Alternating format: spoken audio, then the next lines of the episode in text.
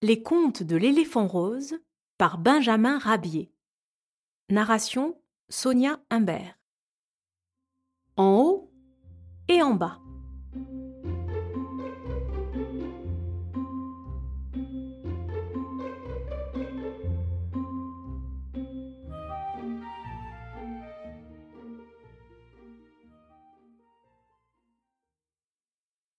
Un souriceau regardait un papillon.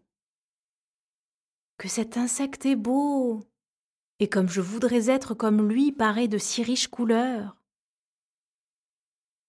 Tu as tort de parler ainsi, lui dit une taupe qui avait surpris ce monologue. Pour être heureux, il ne faut jamais regarder au-dessus de soi, mais toujours au-dessous. Au lieu de regarder ce joli papillon qui vole dans les airs, tu ferais rudement mieux de regarder de plus près ce ver qui rampe au pied de ma taupinière. Pour obéir à la taupe, le souriceau porta ses yeux vers la terre.